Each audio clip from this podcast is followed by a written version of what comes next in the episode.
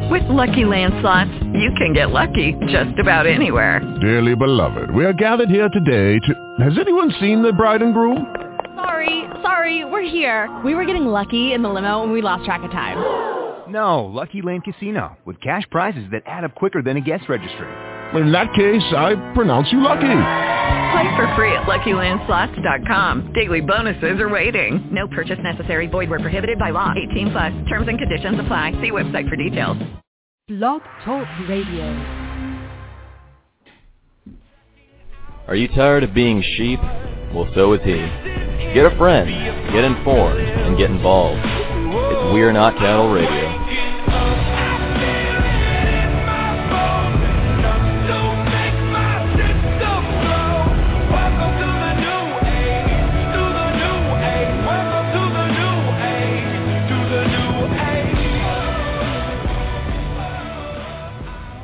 Good evening and welcome to We Are Not Cattle Radio. I'm your host, Jake Counts, coming to you live from Atlanta, Georgia.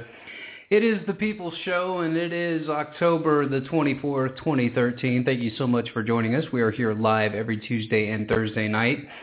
I had the um, pleasure of getting to record, I think, what will be our first podcast together uh, after we edit everything down and get some of the um, finite details worked out um, with Josh Wiley of the Journalistic Revolution last night. Josh and I tend to uh, have a quote after show after we're off the air here, where we can uh, exchange ideas, exchange information, exchange videos, and it um, typically turns into a learning experience for for everybody. And and we um, we got into some relatively deep stuff last night, but also kept it a little bit of first layer. So it might be our first podcast of the New World Order for Dummies.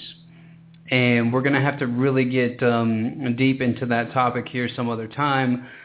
But with all the news and everything that's coming out lately, with the NSA spying once again, shocker. But um, we're going to try something new this podcast. Um, I've talked to a lot of the listeners, and um, I like to get everybody's feedback on what would make the show better. And um, sometimes people say that they would like some kind of ambient noise in the background, some kind of low low volume music. So I'm going to try to give that to them, and hopefully the volume won't be too loud to where it'll overpower my voice, but it'll also give you a break from whenever I take a breath or whenever I stubber, stutter and stammer or what have you, that you'll be able to just enjoy the music in the background. So we're going to try that tonight, trying a lot of different things with the show, mixing the show up quite a bit. Because as we were discussing last night, there are a lot of people out there doing first level um, introduction into the societal woes that we have and the, and the challenge that face the American people today. And so I think it's up to um, I think it's up to my show to really to really go into a new direction you know, I like to get philosophical on my show. I like to also play audio clips. I like to also, you know, talk about the news, give my take on the news, interview guests, you name it. But I want to get to a point where we're going to create a new type of media here at We Are Not Cattle. Introducing other podcasters, introducing people that want to come in from just off the streets. But when we make the phone calls and when we take your phone calls, so I would recommend that you start listening live because I'm going to try to make the show a little bit more interactive. I've had callers call in before, and sometimes I just get on a roll and I just, you know, neglect to give the phone number out or neglect to take phone calls in general. There's two ways that you can call into the podcast. Uh, the first way is you can call in via cell phone or anything that you got if you want to use the computer and dial us that way. You can reach us at 602-753-1916 or you can go to blogtalkradio.com, establish a user account there. It takes a few minutes. And then by using your Skype, which we prefer Skype because the audio is much better, to call in and um, and give us your take. And the way that I'm going to structure the show, it's not going to be like your average run-of-the-mill radio show. I will typically get um, three or four phone calls together and keep you on the line and we'll go through each individual, giving you a minute or two. And if you get on a roll, we'll just let you roll with it. But we want to really open this forum up to a discussion. You know, I enjoy running the show. I enjoy you know, breaking some of the news and and giving my take on situations and also expounding on my conscious awakening. And it, as it ever changes, you know, throughout the day and throughout each day you try to learn something new and try to grasp a new concept.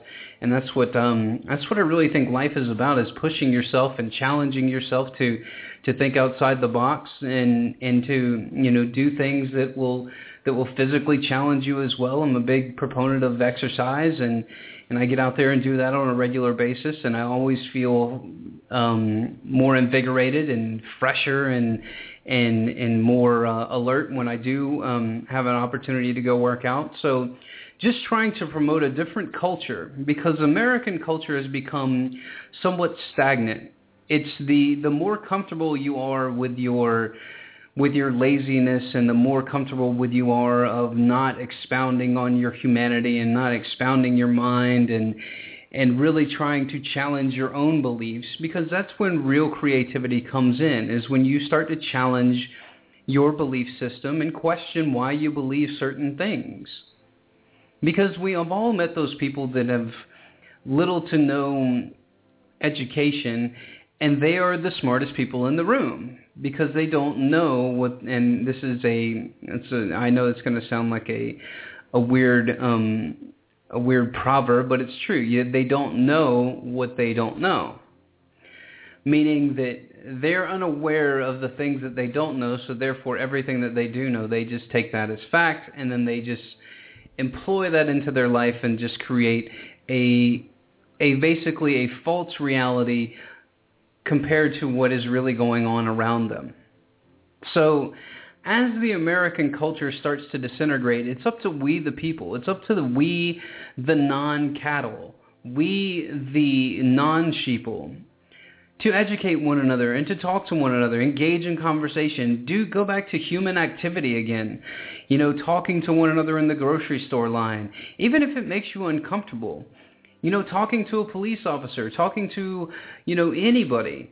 You know, getting people to engage in conversation. Because slowly but surely we can change the way that our nation has become and, and, and our populace has become. Because let's face it, we are probably the most decadent, slovenly slobs that have ever, ever graced this planet because we had so much wealth and we have so much convenience now with all of our modern day technology. Does it make it that we're all humans that can't be different? No. It just makes it a little harder because technology makes life easy. So that's where we're headed, and that's what we're trying to do with the show, and, and that's why Josh and I are going to spin off, you know, the um, the New World Order for Dummies, and and we're going to start with some really basic, you know, background, historical background, books for you to read, and we're not going to give you the the whole enchilada of books to read. We're going to give you you know white papers. We're going to give you videos to watch. We're going to and we're going to link it into the show and I'll create another tab under the we are not cattle.net so that people can find it easily.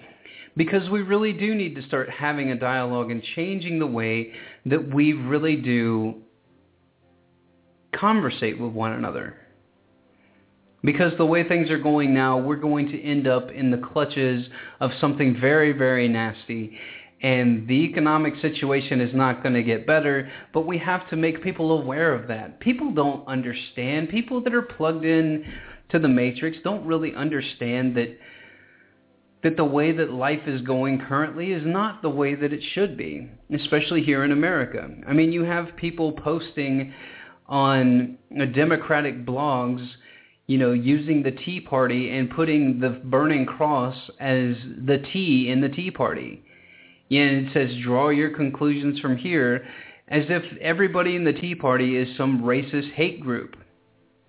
Which I have news of, of, about soldiers being told that that Christians, that Christian people here in America, and yes, you know, some people will argue that the founding fathers were Christian, which most of them were deists, but the philosophy in in in the archetype is, if you know history, is very, very scary.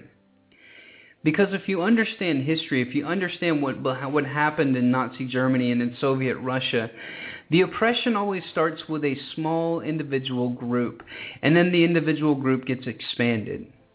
And I don't care what your views are on the Tea Party.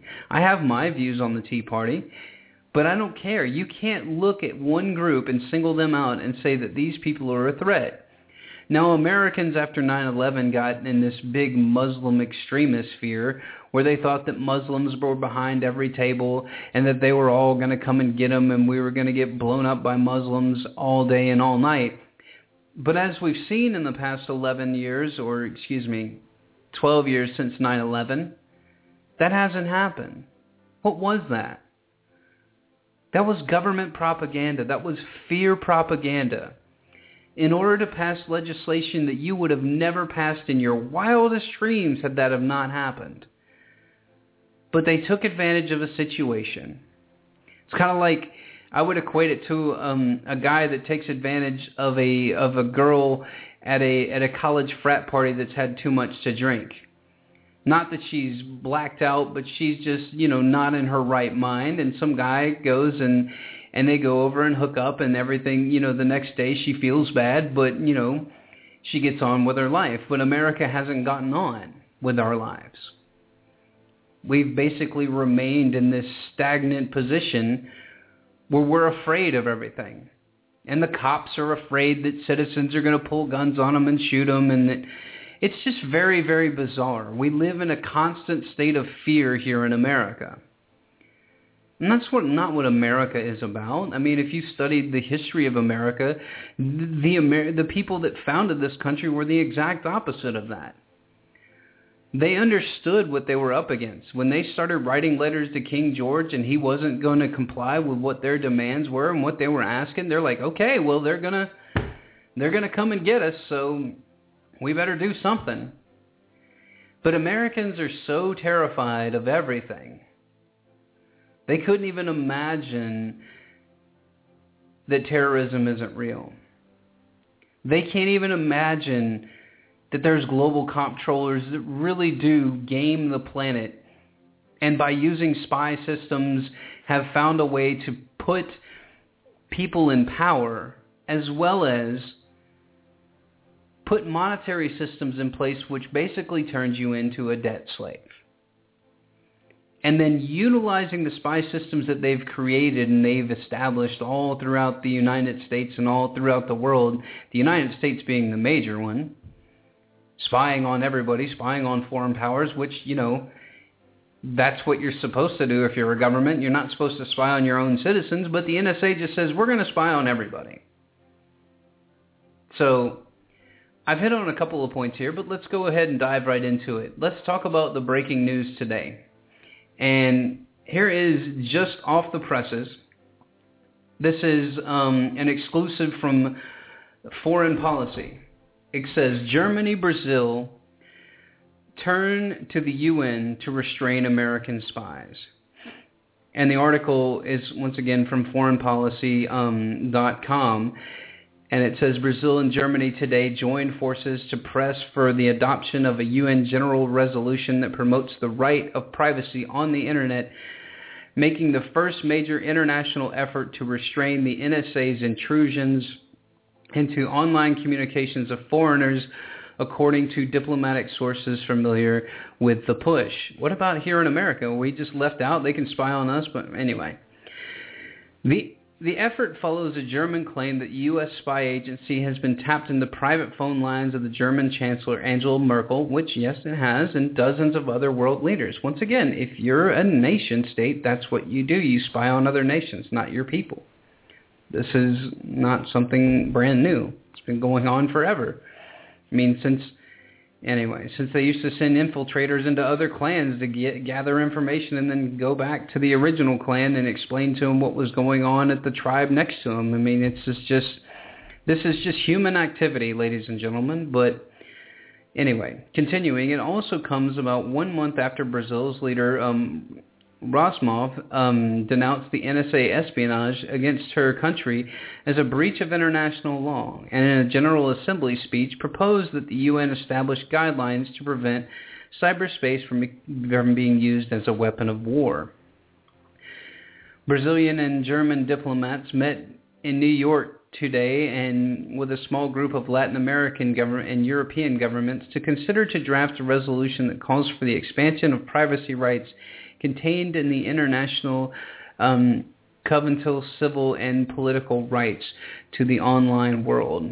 The draft does not refer to a to a flurry of American spy revelations that have caused a political uproar around the world, particularly in Brazil and in Germany. But it is clear that the revelation provided a political momentum and trigger today to move to the United Nations. The blowback from the NSA leaks continues to to antagonize the U.S. diplomats and the military officials concerned about the Amer- about America's image abroad. So as an example of the very worst aspects of Snowden's disclosures, said a former def- defense official with experience in NATO told the cable, referring to the former contractor Edward Snowden. It may be very difficult for the U.S. to dig out of this, although we're all over we're all over time. What is that? I don't even know what that means. The short-term costs and credibility of trust are enormous. Well, maybe we should have thought about that before we just went and willy-nilly spied on everybody all over the planet. Might have been a good idea. It says, although the UN's ability to fundamentally constrain the, United, the NSA is nil, the mounting international uproar over the U.S. surveillance and security experts fear for the ramifications says in quote the worst case scenario i think would be having european allies saying that they will no longer share signals of intelligence because of the concern that it's that the um, that the significant intelligence would be derived into mechanisms that violate their privacy rules, said Ray Kimball, an Army strategist and, and policy expertise with policy experience on European issues. He stressed he was not speaking for the military and the article goes on and on from there. So let's think about this, ladies and gentlemen. Let's think about what we're getting into here. The United States has basically become an incredible an incredibly powerful nation that has kept its people in in the dark for so long that now the American people can't break with their classical conditioning and they at least toy with the notion that maybe we're not the good guys anymore. And it's not saying that you individually are bad, whoever's out there listening. It's not saying that that I'm an individually bad person for living here in America. That's not what I'm saying at all.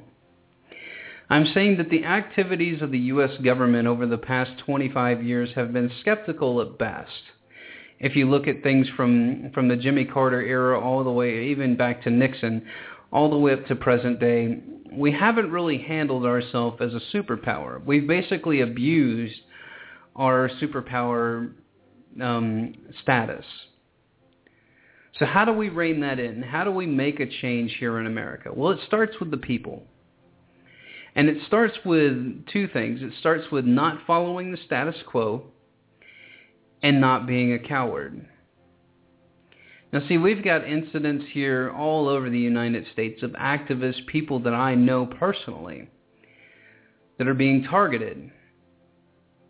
Not target, targeted with ammunition or anything like that, but are having little dirty tricks played on them which is to be expected, I guess, if you're speaking out against a um, a corrupt regime or a corrupt government. You could you could probably expect that, depending on how big your fan base is and and all of these things. But I think we really have to ask ourselves at the end of the day, if the government really had nothing to hide, why would it be going after and, and threatening and harassing the people that are trying to expose what they're hiding? Why would that be? Is that what the good guys do? Do the good guys torture? Do the good guys use drone missiles on innocent people? Do the good guys go and attack foreign nations for no real reason at all, saying that they have weapons of mass destruction and can never produce proof? And after a 10-year occupation and millions of millions of people dead, we're still the good guys? These are the questions that we need to ask ourselves here as Americans. Because it's up to us. Remember, it's we the people. As much as you would like to believe that, or as much as Washington would like to believe that they sit up on the hill with their golden crowns and their in their impenetrable fortresses and their billion dollar or their million dollar mansions and thousands of dollar suits, that they're the government. That is not the case, ladies and gentlemen. But we have to be aware of what's going on first. And we have to understand how to return to just basic principles of being a good society. So, and I tell you what a good society and a free society doesn't do. A free society doesn't tell you what you can wear. It doesn't tell you what you can say. It doesn't shoot little kids for having water guns. It doesn't do it doesn't pepper spray innocent people. That's not a free society. That's a tyranny. That is hardcore tyranny. If Americans saw what happened to American people on television, because you're not going to see it because the news won't show it to you, because it's not in their best interest and it doesn't fit the narrative. Remember when I interviewed Ben Swann, and if you haven't heard the um, if you haven't heard the show, I'd highly recommend you go listen to it, or you can watch it on YouTube, or actually, I think I just uploaded it on my website at wearenotcattle.net. You can go in the bottom right-hand corner and check it out. But that's what we're facing. We're facing a, a group of people that are just going along with a design narrative, and they're trying to keep the narrative alive even though the, now they're seeing that the narrative is falling apart and that the U.S. might not be the shining beacon of liberty that it once was. But that's up to us. That's up to the American people to do something.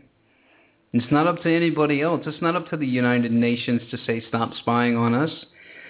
It just takes enough people to get angry and focused and organized and calling senators and doing things like that, trying to create reform. And if they don't listen to what you say, if they don't listen to what you do, then you fire them. It's really that simple. Because Americans have this ideology and this notion that out of the ashes somewhere is going to rise this hero that'll come in and save the nation.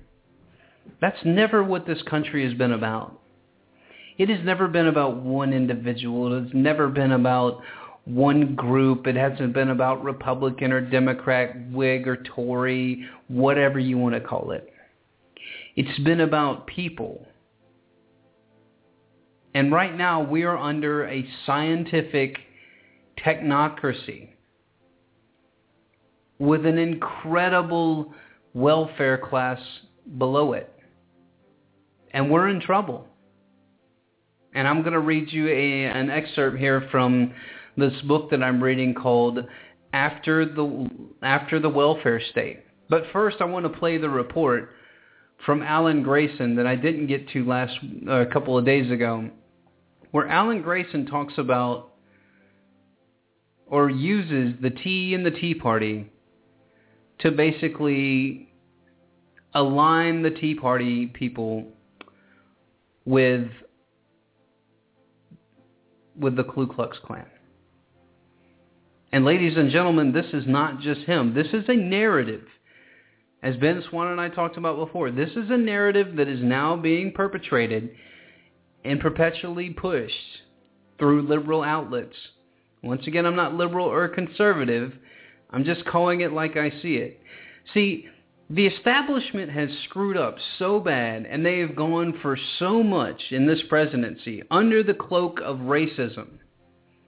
Because if you don't like the president, you're racist. If you don't believe that we should have socialized medicine, you're racist. If you don't believe that we should all, you know, pay everything that we can ever pay, pay all of our taxes to private corporate foreign banking cartels in the in the likes of a Federal Reserve System, then you're racist. It's not what it is. It's a narrative. Understand the propaganda that's being pushed at you. Decode the propaganda. Find out what the real message is. Because once you're awake to propaganda and how it works and narratives and trigger words, because if you remember, if you go back and watch videos of newscasts and stuff leading up to the weapons of mass destruction, what they do is they prey on your ignorance and they prey on the ability of the American people to not focus. It has a lot to do with the flicker rate on the television. It has a lot to do with how much television you watch. It has a lot to do with your diet, basically impeding your ability to cognitively focus. It has a lot to do with the fluoride and other chemicals that they put in the water to keep you from focusing. So if you can't focus, then every couple of minutes they can hit you with something new and you won't even know it. It's almost like Dory from the um it's almost like Dory from from um I can't even remember the um the stupid Disney cartoon about the fish. But that's what it is. It's the life of a goldfish. That is the American people. We have the memory capacity of a goldfish. Unless you see through the propaganda and understand that you are being propagandized by government media. It is all state-run media now. There are narratives that are not allowed to get out. There are talking points, there are stories that are not allowed to get out because it isn't in the interest of the government to have those stories out. And that's how you know you're in a tyranny. When freedom of the press is being persecuted, when people that believe in simple, basic human dignity being able to protect yourself with the Second Amendment, being able to have low taxes, not having the government involved in everything that you do, and you don't like spying, then you're racist. That's propaganda. But it works if you're not paying attention because you never really look at the real issue. So here's the clip from uh, Alan Grayson. Once again, thanks everybody for tuning in. Once again, it is the People's Show. I should be joined here in a little bit by Josh Wiley. I don't know if he might have gotten sidetracked, but who knows. If he doesn't come on, I got plenty of information for you guys. And once again, stay tuned because we will be coming out with the uh, the New World Order for Dummies podcast here pretty soon. Once we get all the um, the structure and and dates and times ironed out, that'll be an absolute blast. And that is a good way to get people to understand that what you are under is a scientific technocracy and you are living in suspended disbelief if you choose to. Here's Alan Grayson. U.S. Congressman Alan Grayson is at the center of yet another controversy. This time, the Central Florida Democrat is comparing the Tea Party to the Ku Klux Klan. Take a look at this image. Grayson emailed his supporters a burning cross standing as the T in Tea Party. WESH 2's Ricky Klaus reports the congressman is now getting some strong backlash. Congressman Grayson is not only getting attention for his comments and email, he's also getting backlash. Alan Grayson is no stranger to controversy. There's a political website that keeps track of all of them.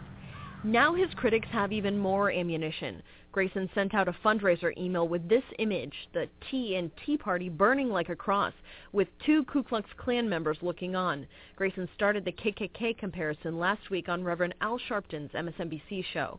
The backlash began immediately. Matt Gorman of the National Republican Congressional Committee sent this statement. There's no excuse for the hateful words and imagery used by Congressman Grayson. House Democrats should swiftly and strongly condemn him and return the money he's raised for them. This hate-filled rhetoric has Americans fed up with Washington. Grayson's image has offended some, but not all. I agree, a hundred percent. Uh, I think the Tea Party is a bunch of uh, extremists and it's unfortunate because it gives a party a bad name. So very insensitive with, uh, you know, I don't, I don't like to see any, anybody causing trouble for anybody else. Grayson is no stranger to controversy. He's long been known for his attention-grabbing comments. In Orlando, Ricky Klaus, WESH 2 News.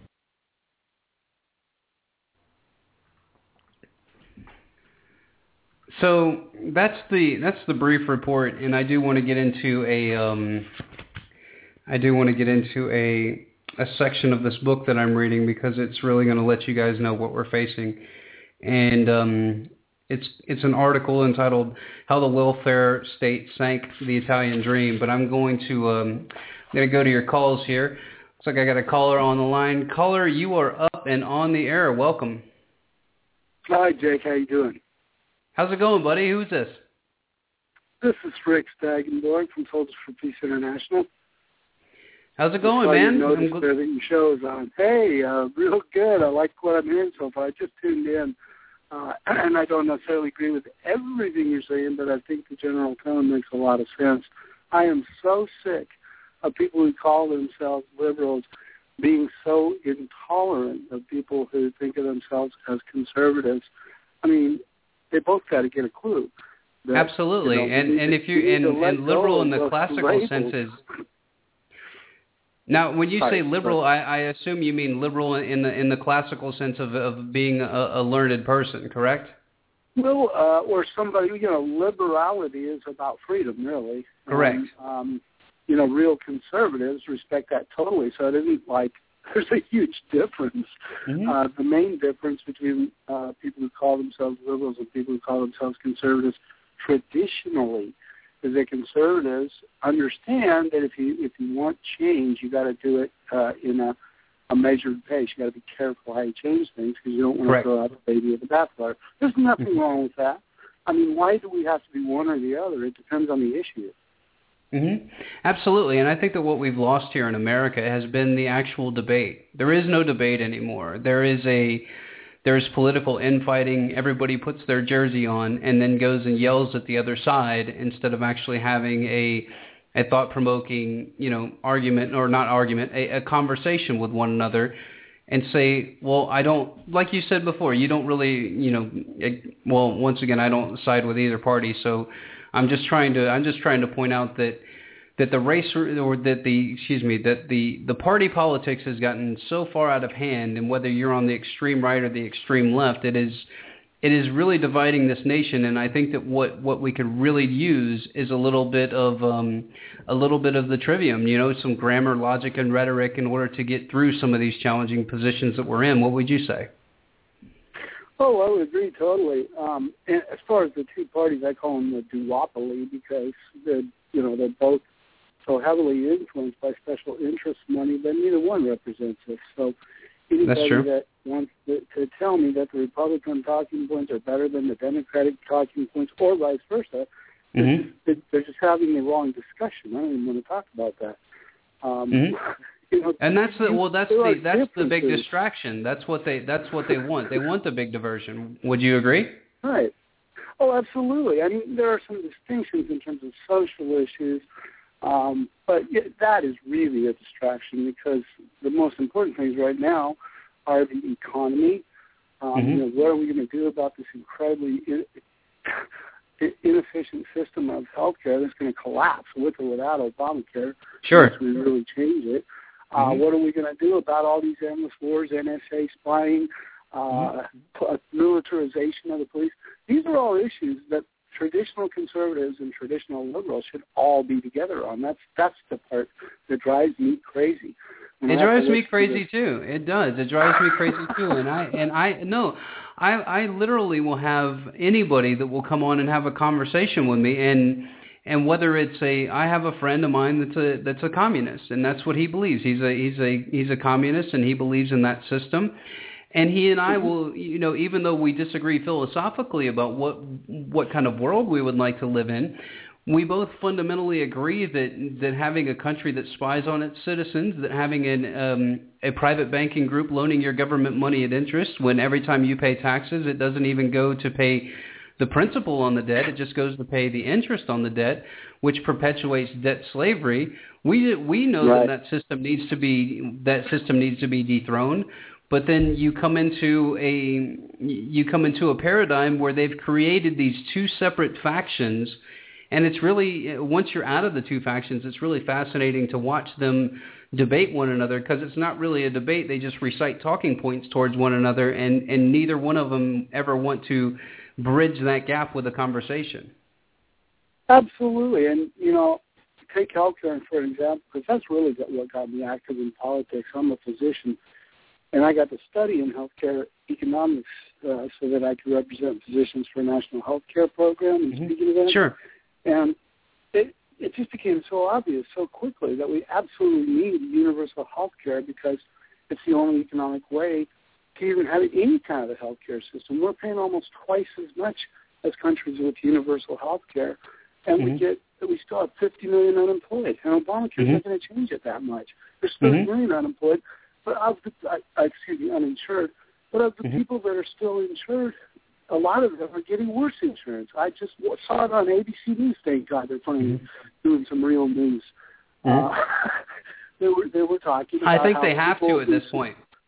I really do. I think well, they you have know, to I- at this I point because you have shows out there that are really co- they're really calling them to the carpet and and people are tuning out. You know, the only thing that'll get the mainstream media's attention is ratings and as soon as they start losing ratings, they're going to say, "What do we need to do?" Well, we actually might need to start doing real investigative journalism.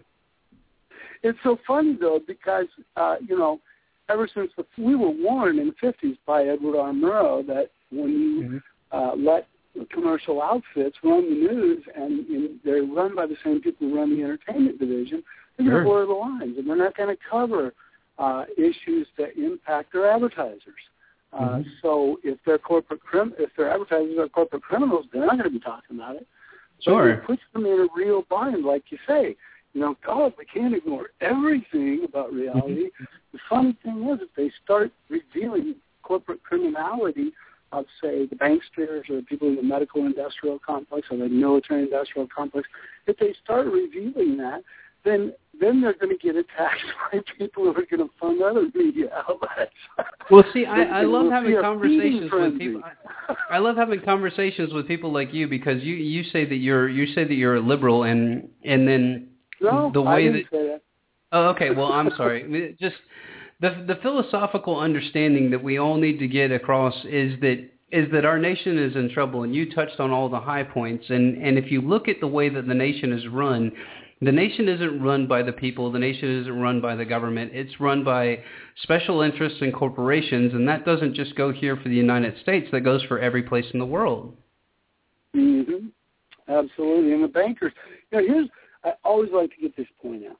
The banker, you people say, oh, it's all the banksters. Well, you know what? It really is. Because Mhm. if you look at, at the, there was a study done, I think just in the last year, that showed there's 143 uh, of the largest international corporations uh, own 40% of the assets of 40, Yep. uh, 43,000 of the Mhm. largest international corporations and taking 60% of their income. Now, if you look at the list, the top 25 are all banks or, social, or, or Sure. financial institutions. So they Mhm. literally control entire industries. The energy sector is controlled by the banksters. They Oh, create, absolutely. Um, speculative oil bubbles. Bubbles. They manipulate the oil prices, and partly they do it by war, war and threats of war.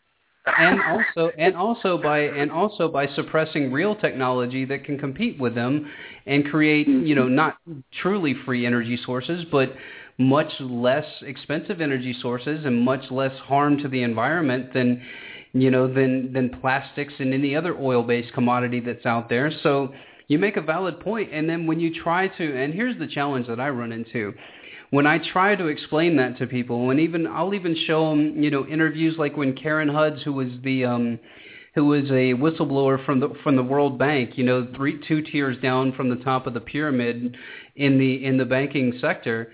She talked about that they did you the the statistics that you said were the exact ones that she brought up that that everything is controlled by about this one little super entity is what they called it and they couldn't really put their finger on who it was but if people understand how the transfer of money goes, where it goes from the Federal Reserve System to the Bank of London and then to the Vatican, which you won't see a lot of people go that far, but that's if you look at history, you know, the Vatican has always been involved, especially in money relations. So it, it just really becomes a, a swollen beast. And, and how, here's a question for you. How do we get people to first admit that the, that the lifestyle and, and the perceived reality that they've been in is a farce and then get them to to try to understand where this is going. How do we do that? Well, I recommend that people have um, movie parties where they show educational films, and in particular The Matrix. And Oh, then we can have a absolutely. discussion afterward about what that movie's all about. And it was funny that you bring that up. My friend Josh and I were doing a um, we're doing a podcast and we were doing New World Order for Dummies, and he brought that uh, movie up like three or four times, and he said that we were probably going to lose a bunch of listeners, but it's a it's a perfect allegory. even to the point of if you get into the spiritual side of things, using the if we're all basically fractals, using the fractals and the bits and bytes of information to to basically create the reality we're, that we're in, right? Well, absolutely, but I try to avoid those kind of references because most people don't understand them. Um, but, you know, a, a little bit more concrete example, uh, if you want to talk about spirituality and how it plays out in mass media, is Mm-hmm. Avatar. Sure. I think Avatar is another really good analogy um, for reality if you're a spiritual person. I mean, we Sure. have higher, we exist in a higher plane. Uh, we have manifestation in the physical world, uh, but we are not. Uh, let's put it this way: We're not limited to want space time. No, no, no. Go ahead. well, Go ahead. Not only not only that, I mean, because I, I don't want people to think I'm assuming that we have an immortal soul, but you do have to ask the question: if I decide I'm going to do something and I make my body do that, who am the I? Or if I observe something, who's the I that's observing? Um, Where does that come from? Does my brain actually observe and put things together? No, my, it happens in my mind Mhm. but I still have to observe it. My mind doesn't do the observing. I have to. There's something in the center of all this that's observing it. The mind is like uh, a computer screen, and there still has Mhm. to be an observer. So no Sure. matter how smart the computer is, and the computer programmer, you still have to be there to observe it, and that's what we do. And I think that in Avatar, when the guy takes control of this body and and and lives in a completely different world and learns a different way of looking at things and learns that everything on that planet is interconnected, not just what's alive right now, but everyone who ever lived is still directly in connection with everyone who's still alive on that planet. That's a mm-hmm. real allegory for real life if you're a spiritual person and you believe everything's connected. Absolutely, and and I've said this on my show many times. I've had an out of body experience when I was nine years old, and I guess that's why I perceive life differently than than most people because I I know the experience that I've had was tangible. The experience of actually leaving my body and and feeling the the shift to another plane was was tangible and palpable, and so now. I, I try to I try to enlighten people and, and express to them not only not only the joy that is this life and, and experiencing this life for what it is and embracing it and even all of the calamities that are going on around us, just still embracing it and being in awe of of reality. I mean, just think about think about what Earth is. I mean, it's a rock in the middle of a in the middle of a universe, in the middle of a galaxy, and that's infinite. I mean, you can't really wrap your head around that, but once you try, you really do get a semblance of of how small we are. And I think that your your uh, analogy to to Avatar is a great place for us to start. If everything is connected, then we should start treating everything like it's connected. Would you agree? Mm. Well, absolutely, and, and you know, to get back to the more concrete issue of how do you get people to understand what's really going on, I think that is sort of the key. It's about making these connections. Now, I look at the progressive movement, I look at the Tea Party movement, and I ask myself, how come these people can't work together? And and how come the people on the progressive side can't work with each other? I mean, it's crazy.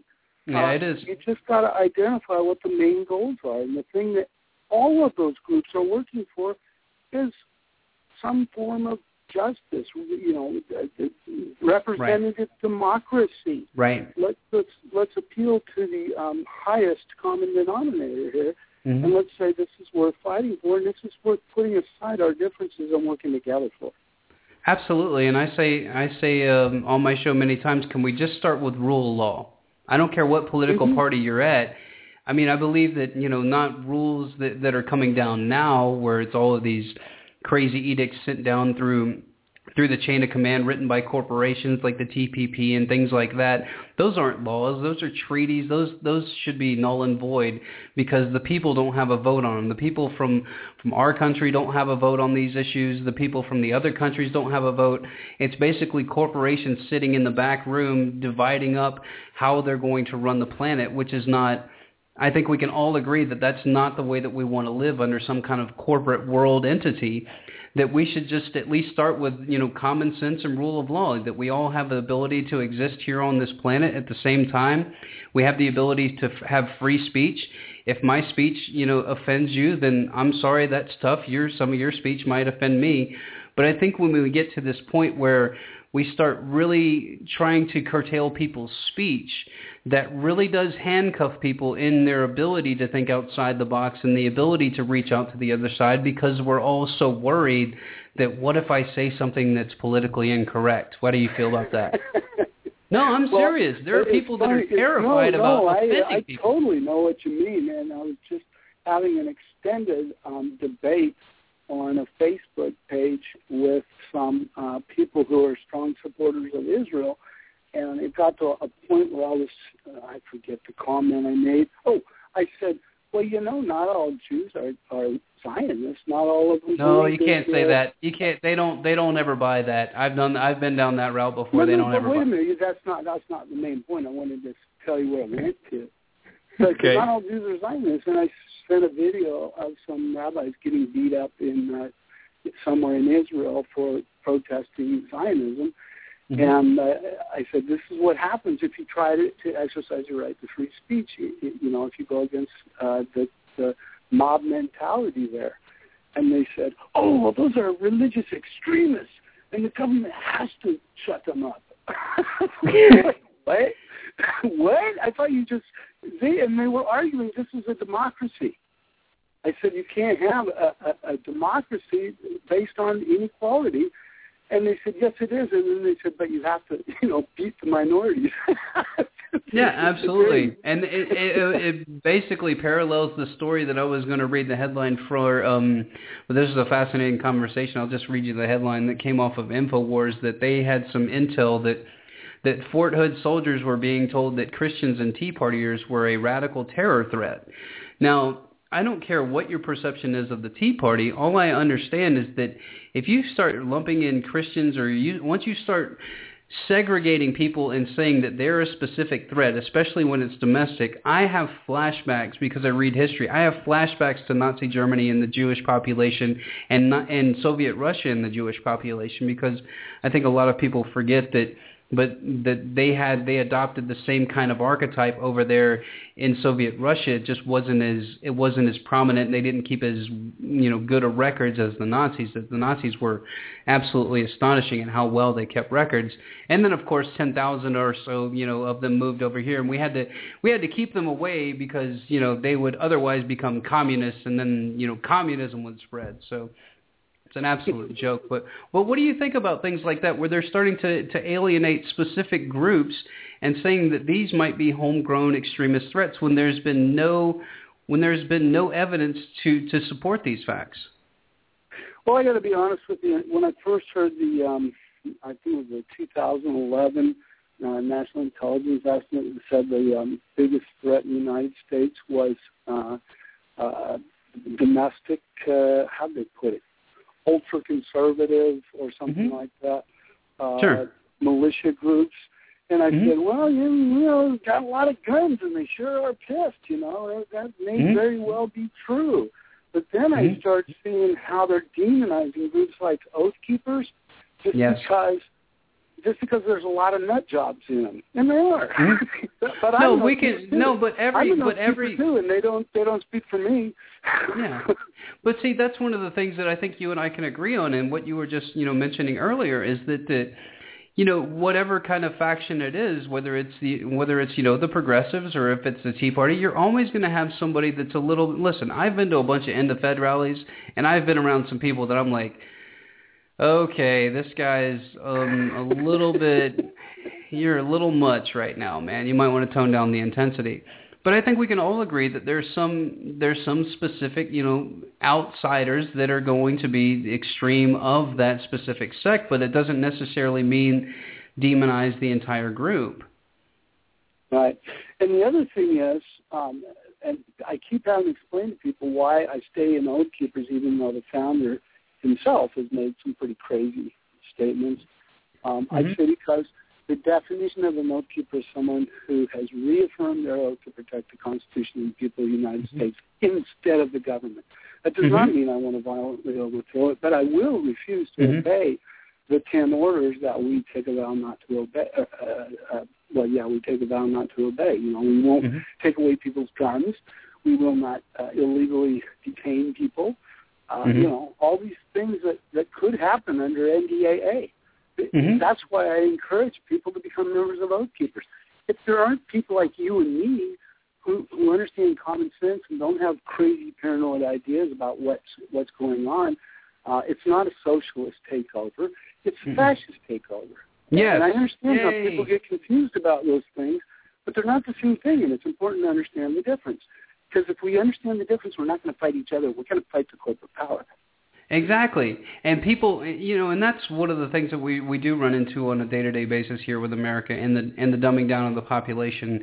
And and some would actually myself included would would um would argue that it has been done on purpose. I mean, I've seen enough I've seen enough videos of whistleblowers and high up in the Department of Education saying that no, this is this is a plan. They're they're trying to really you know condense the population into a bunch of useful idiots.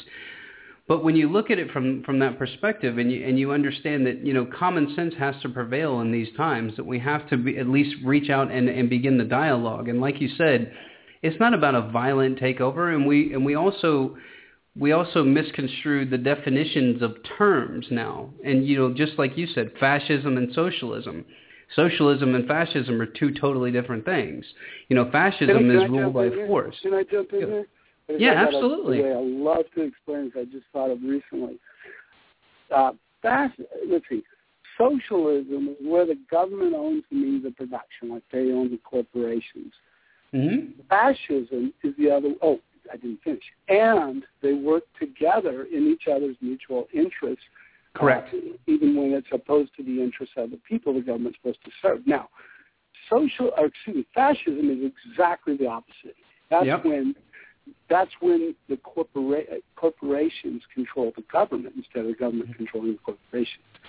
So, so that, basically, what so what are we in now? That we have the we have we have basically six individual offshore banks that are that are over everything. They're over the corporations. They're over it all. So what is that? Is that just an extreme form of monetary fascism? Yeah, I would call it that. And, and I mean, you know, so here's another thing, and people always jump on me when I use the term fascism, and they say, "Oh, you're saying Obama's a dictator because fascism has to have a dictator." No. And I say, you don't need a dictator when the country votes to to give away the the, the, the nation to co- give away the government to corporations. Amen. That's what we did when we elected Ronald Reagan. Amen. Um, you know, for all his good points, he also uh, said that government has to be run like a corporation, and then proceeded to piecemeal uh, give it away to corporations. Yeah, he, he didn't do nearly as bad as his successors, but he established that precedent. Mm-hmm. That's the only reason I'm singling him out. And that was after, and that was after the assassination attempt. Yep. But that was after the assassination attempt because if you remember, his rhetoric was really good up until the assassination attempt, and then he really did get the idea. And John Perkins documents it in his um, in his book Confessions of an, or is that the um, is that the um, the American Empire? I can't remember. One of his two books. I've read them both. They're both pretty much parallel one several, another. Actually, but Yeah. yeah, he's written several. But Yep. it wasn't uh, uh, Confessions because I don't remember reading it. It was uh, it was the, it was the American History of um, American Empire. Yeah, there we go. Because he talks about how once um once that happened to Reagan, that that's when he you know reneged on the on the uh, treaty that uh, Jimmy Carter had with the Panama Canal and basically took it back. And so that's where all of the banksters and everybody instead of giving it to anyway, that- we'll we'll go off on a Well, really long tangent if that happens. I had not heard that, and I've read his, uh, three of his other books, but I haven't read that one yet. Mm, it's it's well, you will you will like it because it parallels um it parallels the Confessions of an Economic Hitman, but it goes into a little bit more of the of the power brokers that he dealt with and the controllers and how they really how they really manipulated or the west really mani- or excuse me the american government and their corporations really manipulated the south um south americans as well as the um as as well as the indonesians. But he talks about the he basically focuses on the indonesian part of it in the uh, confessions but in that book he he really gets into the other different um the variations of it and he talks about exactly what you said about how Reagan really did sell us out and he was pro- he was part of the uh, the bankster takeover as much as conservatives would like to think that that Reaganomics and and Reagan once again Reaganomics was a good idea but now we're doing the exact opposite of that so um, we got about five minutes here. I'd love to. I'd love to hear your. I'd love to hear your closing comments before we got to wrap it up. So go ahead. Well, um, as I mentioned earlier, I think that what we need to do is get conservatives and liberals, that is, people that label themselves that way, to work together on certain issues. NDAA, NSA, uh, spying, um, endless war, uh, the bankster takeover of the government, the offshoring of our jobs under Mhm. Trans-Pacific uh, Partnership and other free trade agreements. All those things are things we should be working together on. But in order to really make a difference, aside from educating each other about this and getting out on the streets together, um, we also need to vote in people in Congress who are going to make those issues. Now, how do we do that? How do we do that when the, when the campaign finance system is so corrupt? Well, No, we here's here's my idea.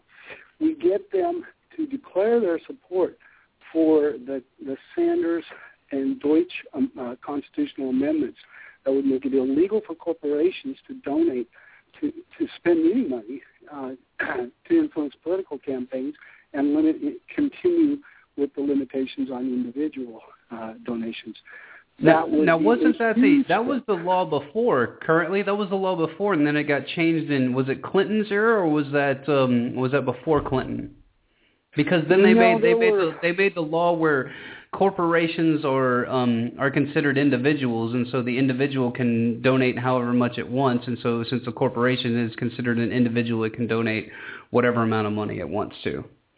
I can't Well, remember a when that law went down. It's a lot more complicated than that, to be honest. Yeah, that was definitely a synopsis for yeah. sure.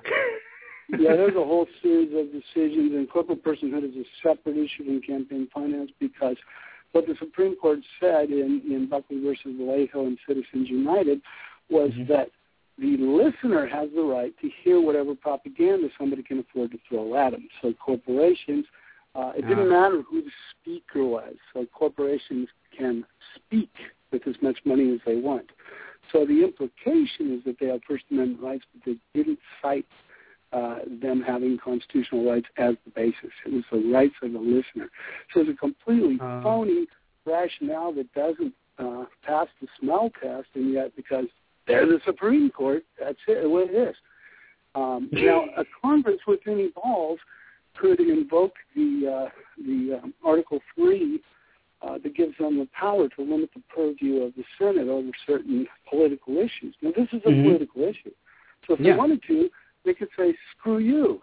You don't, you know, we we're going to pass legislation declaring that is outside your purview.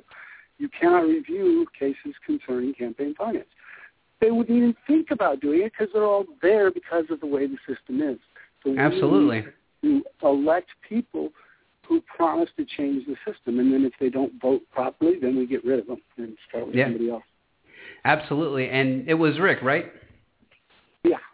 Hey, Rick, thank you so much for calling in, and you're welcome anytime. Anytime I open the phones up, please call in. I, I absolutely love the debate. I love the conversation, and and these are the types of conversations that people need to hear so that they can understand how to engage, you know, their fellow citizens in in this kind of dialogue and and create solidarity among the people. Because once again, that's what we're about. We're about um, solidarity here and unity, and trying to really shift the paradigm and get this bankster occupying takeover out of here so that we can actually go back to something that would resemble some semblance of a democracy. So, Rick, thanks so much for your call, man. You bet. Take care. All right, there he goes, everybody. Um, gosh, I always have so many incredible people calling into my show. It's fantastic. So, thanks for listening, everybody. That is going to do it for the podcast this evening. Once again, get a friend, get informed, get involved. Don't forget to check out my website, wearenotcattle.net. Check out the YouTube channel. Subscribe to me on YouTube. We are not cattle TV. I'm going to be putting up some new videos coming in the next week or so, so stay tuned for those. And also, if you could do all do me a favor and go to iTunes and subscribe to my iTunes um, feed and uh, rate me up if you like the show, man. Um, let's try to push it towards the top so more and more people can hear this message of solidarity and unity and we can really start to change the tide against the banking takeover and, and start pushing this nation in the direction that it was supposed to go, where we're all free-thinking individuals that respect one another and um, have some semblance of a free market to operate in and create wealth and happiness and prosperity for everybody. So thanks for listening, everybody. Take care. Deserve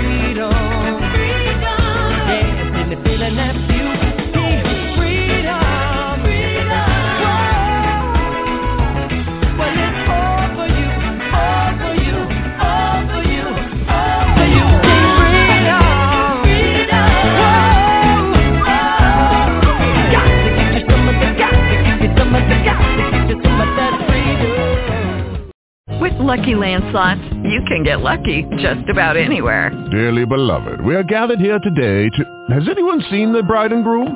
Sorry, sorry, we're here. We were getting lucky in the limo and we lost track of time. No, Lucky Land Casino, with cash prizes that add up quicker than a guest registry. In that case, I pronounce you lucky. Play for free at LuckyLandSlots.com. Daily bonuses are waiting. No purchase necessary. Void where prohibited by law. 18 plus. Terms and conditions apply. See website for details.